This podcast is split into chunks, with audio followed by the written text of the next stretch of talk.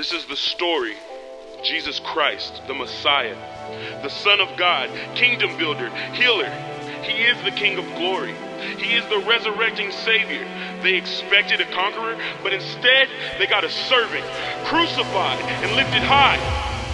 And the marks on his hands left us marked for salvation.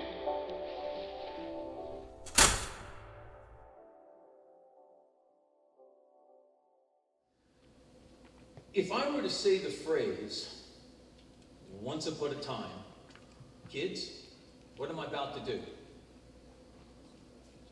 Tell a story, right? Exactly. Now, when I mention a storyteller, which, if any of these images, do you think of?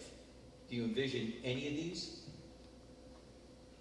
Now, suppose you have to tell your story to this group.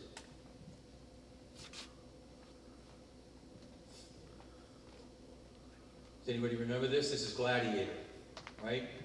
If there's ever been a, a picture that really depicts what the Roman army was about, it would have been this movie, Gladiator.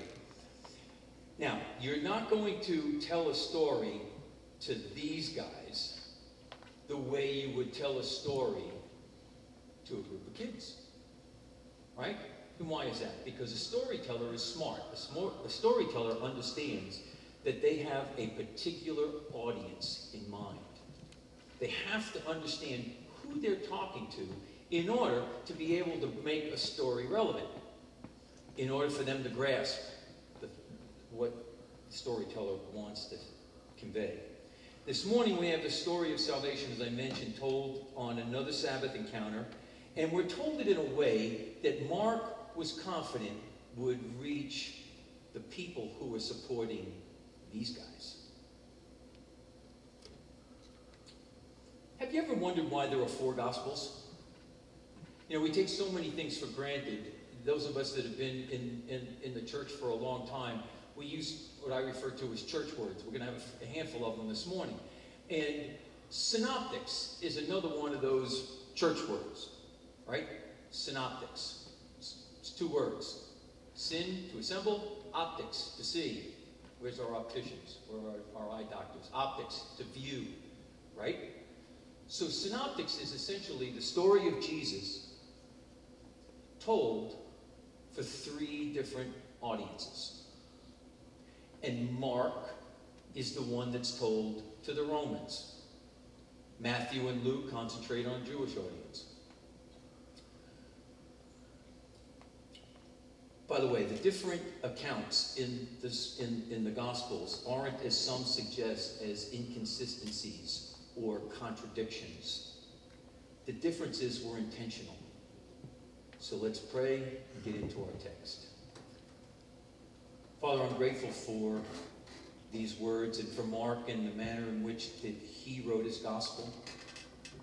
And I pray, Lord, that you would use me to convey this message and and that I would speak the words that you have prepared. For I ask it all in Jesus' name. Amen. And he entered the synagogue, and a man was there with a withered hand. And they watched Jesus to see whether he would heal him on the Sabbath, so that they might accuse him. And he said to the man with the withered hand, Come here. And he said to them, is it lawful on the Sabbath to do good or to do harm, to save life or to kill? But they were silent. And he looked around at them with anger and grieved at the hardness of their heart. And he said to the man, Stretch out your hand. And he stretched it out, and his hand was restored. The Pharisees went out and immediately held counsel with the Herodians against him, how to destroy him. Now, as I mentioned, Mark's primary audience here was a pagan Roman. Those unfamiliar with, or frankly, they were probably not even the least bit interested in Jewish traditions and Jewish, the manner in which the Jewish people went about their services. Mark goes about his gospel in a manner that was meant to resonate with a pagan, a non Jew, someone exactly like me. I was raised in a Jewish neighborhood, but I was Catholic. So you can imagine that really wasn't, I wasn't a favorite in that neighborhood, particularly immediately after World War II. And those of you who are old enough understand exactly what I mean because I'm also of German heritage. The story focuses on Jesus having another run-in with the religious establishment, and at this time it was over healing on the Sabbath. Mark doesn't explain what the Sabbath is or include the bit about the sheep in the pit like Matthew does, because the main point of this story from Mark's perspective was the he wanted the reader to focus in on the people who were there, not necessarily the religious aspects of the Sabbath which is the main question that we're going to be asking this morning. Are you a Pharisee? A Herodian? Are you surrendered? Or are you not sure? Notice in verse 1, the word synagogue. It's similar to synoptics, is it not? I mean, it starts with the same S-Y-N, which means to assemble. And a God would be to be a, a house of either worship or instruction. So this gym is technically a synagogue, right? Because we're here to worship and we're here for instruction. And that's what a synagogue would be. And on that day, in church on that day, there were four different groups of people who I just mentioned, right? The Herodians, the, the, the Pharisees, the surrendered, and those that are not sure. Now, each one has their role, and let's see what that might be. So, as we continue in our text, they watched Jesus to see whether he would heal him on the Sabbath. Why? So that they might accuse him. The they in verse 2 are now the Pharisees and the Herodians. The Pharisees and the Herodians were consumed with the here and now, this world. That said, they were quite different. The Pharisees were the group of religious folks who were primarily focused with appearance and outward conformity. Appearance and conformity should never be confused with believing. You can walk the walk and talk the talk, but that doesn't mean there's anything going on in you. And certainly, just to be clear, some of them believed. Some of the Pharisees were believers. There's no question about that but the majority, if not most of them, were not. And, and to be clear, even though we're talking about a Jewish setting here, there are plenty of Pharisees in the church today. You can bet that there are Pharisees in every single church everywhere because they're consumed with the religiousness, with the order that it brings. And I believe that the Pharisees that Jesus had the Pharisees in mind in Matthew 6 1, which reads, Beware of practicing your righteousness before other people in order to be seen by them, for then you will have no reward from your Father who is in heaven. And again in Matthew 15, verses 8 and 9, the people honors me with their lips, but their heart is far from me. In vain do they worship me, teaching as doctrines the commandments of men. It is not surprising that Jesus had a lot of run-ins with the Pharisees. They were very religious, but here's the thing. They were not very concerned about God at the personal level. What distinguished the Herodians from the Pharisees, and I believe why Mark included them in this story here, is that the Herodians had little to no interest whatsoever in the religious aspects of Judaism. They were merely social attendants. They were there for influence and power. And when you think of religious hypocrites, because let's be honest, we all do, Okay, when you think of religious hypocrites, you were thinking along the lines of a Herodian. Someone who was really there, but they were really just there for the social side to get connected. Because until the, you don't see many Herodians in church anymore. Any idea why? Well, I think you really kind of know. Because in the last 50 years, the social changes that have occurred, particularly in the West, no longer make you an outcast if you aren't in church on Sunday.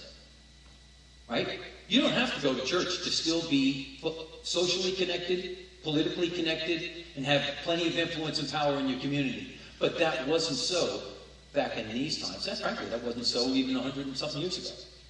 You know, you it was expected that you were going to be in church on Sunday. And there were plenty of Herodians as well. now, I think instructive that Mark makes it a point to include the Herodians because they were very much like the Roman political class. Right? Always making sure they were in the right place and be seen in order to expand and continue their influence in the community and their own power. Now we have these two groups scrutinizing every single move that Jesus makes. And they have what? But one agenda. We just read it, right? Catch him doing something that they can use to discredit him. Recalling that with the, even within Judaism, you had this group that was it was all about influence and power love of God and concern for others had little to do with their religion. So, as always, Jesus understands the situation and says to the man with the withered hand, Come here. And he said to them, that is, the Herodians and the Pharisees, Is it lawful on the Sabbath to do good or to do harm, to save or to kill? Masterfully, Mark only records Jesus' words here concerning good and harm. Your Bible might actually say evil. Any spiritual minded Roman would be familiar with the good versus evil struggle that dominated the common conflict in any mythic quest narrative. I mean, we're all familiar with the quest narratives. I mean, they're, they're fantastic the Iliad, the Odyssey, and so forth. I mean, there's just, there's always a quest, and there's always what? Good versus evil. And Mark is zeroing in on that here. But back to verse 4. Jesus asked them this question, and they were what? They were silent. So in verse 5, the tension in the scene begins to build. And if I were an actor, which I am not, if I were an actor right here, I would get animated, and here's why. The root of the word translated anger here is interesting to me. There are only a couple of times in all Scripture that record Jesus is angry. It's only a couple of times. And in this particular instance, the word literally means to reach out and grasp. Now, it might sound and look a little something like this, so bear along with me. Jesus surveys the room. He calls the man with the withered hand up and he asks the Pharisees and the Herodians a question. Now, to be clear, he wasn't asking them this question because he didn't know the answers. Of course, he knew the answers. Well, why was he asking them the question? He was asking them the question so that they would think about it. And he was trying to actually give them an opportunity to get in sync with where their heart really was. And he said to them, is it lawful on the Sabbath to do good or to do harm, to save or to kill? But they were silent, and he looked around at them.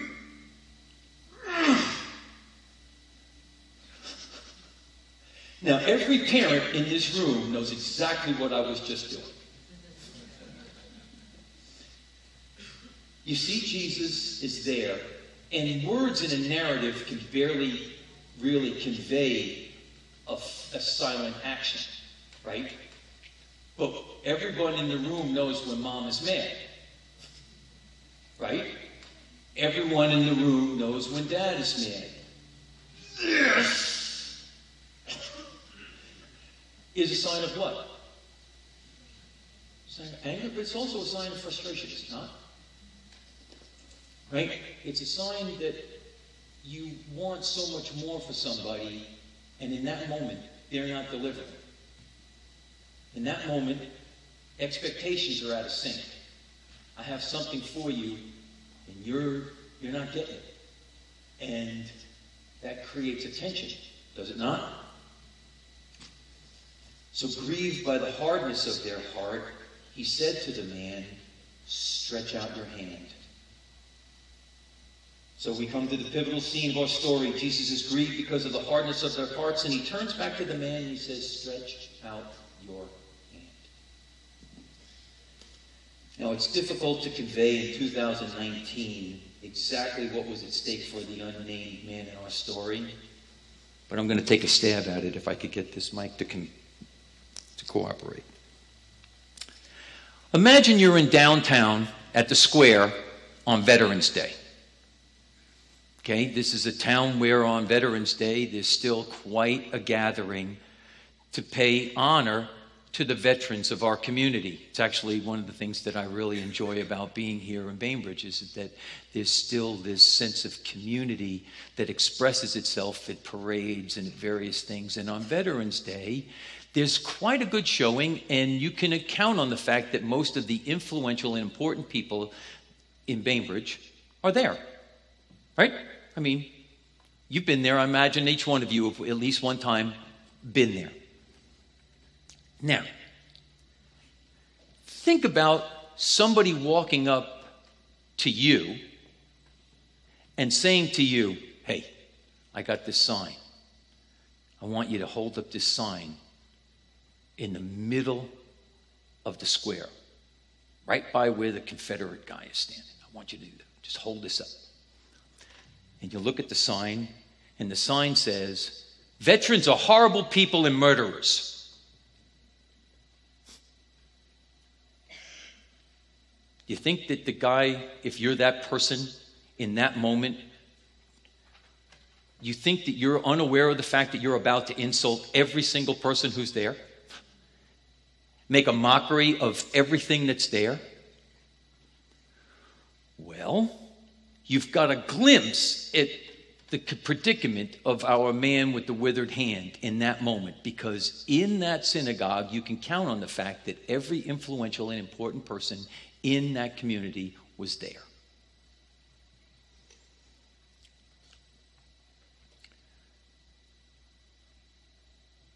Now, we have no idea how long all of this took, or if the man had time to consider his options. we really don't. There's no time lapse, right? So I think we can safely imagine that he was fully aware of the tension in the room and that the, there was an enormous potential for consequences. I think we can safely assume that. What we do know here, we don't know how long it took, but we know that he did what? He stretched out his hand. And it was what? It was restored. Restoration, mark this down. Restoration did not happen, it could not happen until he humbled himself and surrendered to Jesus in that moment. Now, a couple of church words that we use a lot around in every church, it's, it's everywhere, is the word sin and the word salvation. Recently, I've been spending some time reading theologians from a few centuries back, and many of their writings simplify spiritual matters so eloquently, making them easier to grasp. Take sin, for instance. In centuries past, the word commonly translated sin underlying meant offense. Offense. Now think about this. Think about how that would change verses like Romans 3:23. For all have offended and fall short of the glory of God. How about Romans 14:23? For whatsoever does not proceed from faith is an offense to God. Now, if I say it's sin, okay, but if I say it's an offense to God, that's pretty plain and simple, is it not? I mean, that's clear to me. I don't have to figure out what sin means in that particular thing. I understand that if it's not faith, if I'm not driven by faith, then what I'm doing is likely to be offending God. That's what that means. That's what sin means. It means to miss the mark, it means to offend. So in today's text, the story only records the salvation came to one man. It could have come to all of them. But it didn't. Why? The others wouldn't surrender. On the contrary, we'll see in a moment, they doubled down on their actions. They were so focused on their influence and power that they couldn't or they wouldn't be a bit concerned about their own offense to God. They were going through all the religious motions of churchness, not the least bit concerned about where their heart stood with their Creator. This man had a choice to make stay crippled and one of the guys, or be obedient to Jesus' command. And remember, who's Mark writing to? Romans. Remember the graphic? These are a very proud people. Surrender? Are you kidding me?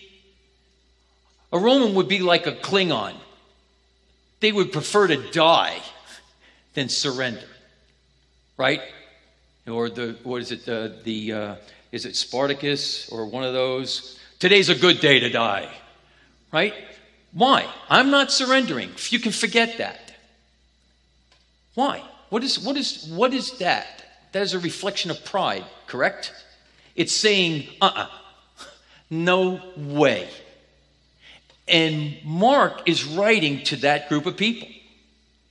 And unlike me, he did it in 100 words. I mean, he just gets right to it. Boom, here it is. See, the thing about salvation, at least the salvation that I read in all throughout Scripture, is that salvation isn't possible unless you're willing to surrender your life to Jesus.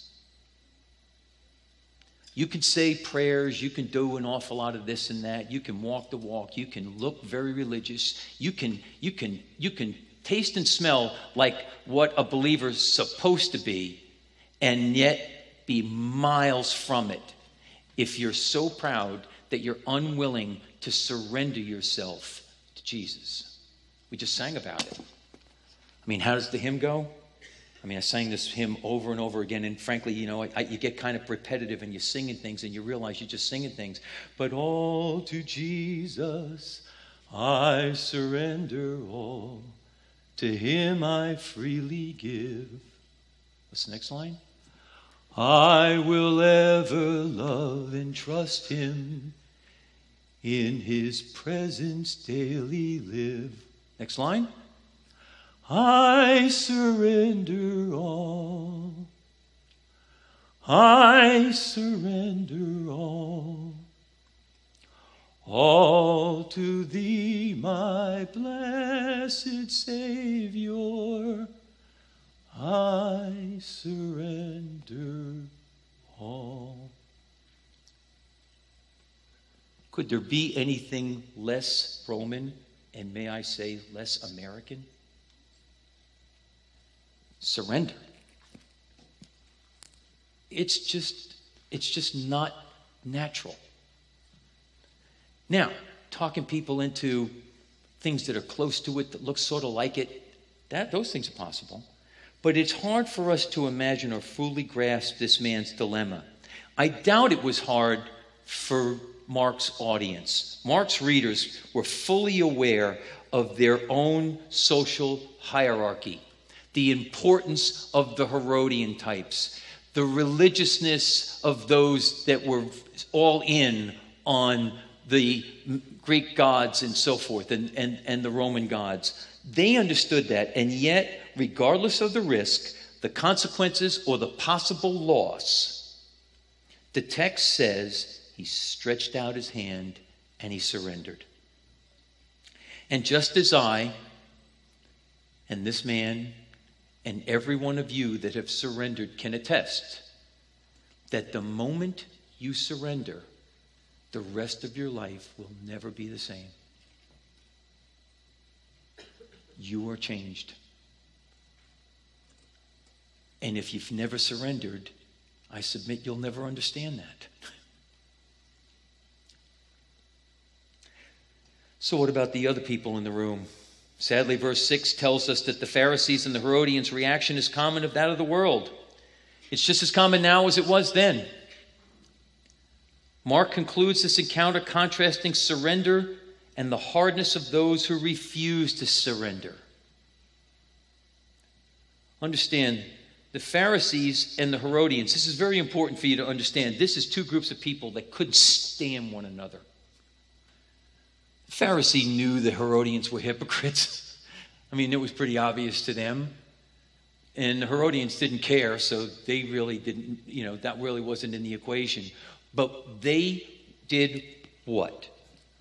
They conspired to utterly destroy the threat to their power and their influence. They conspired to get rid of Jesus. So, who are you in this story? Perhaps you're in the fourth group. I mean, like I said, these are people who are in church. We're not talking about people who aren't bothering to be in the synagogue. We're not. Ta- we're talking about people who are in church. So you've got your Pharisees, you've got your Herodians, you've got the people who are surrendered, and then you got that other group. I'm going to label them the not sures. Eh, okay. I'm hearing you. I just don't know that I'm buying what you're selling. Perhaps you're like King Agrippa in Acts 26. It's an interesting encounter that Paul had. Agrippa says to Paul, In such a short time, would you persuade me to be a Christian? And I would echo Paul's response in verse 29 whether short or long, I would to God that not only you, but also all who hear me this day might become such as I am, except for the chains. Let's pray.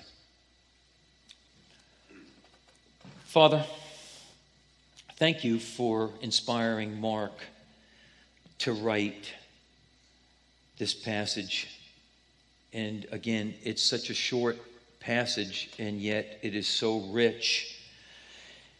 It, it reminds us that when Jesus was doing your will, in all of these encounters that he had, you were reaching out and you were calling those that would be yours to reach out as well. And that's what we have to do. We have to be willing to humble ourselves, we have to be willing to submit.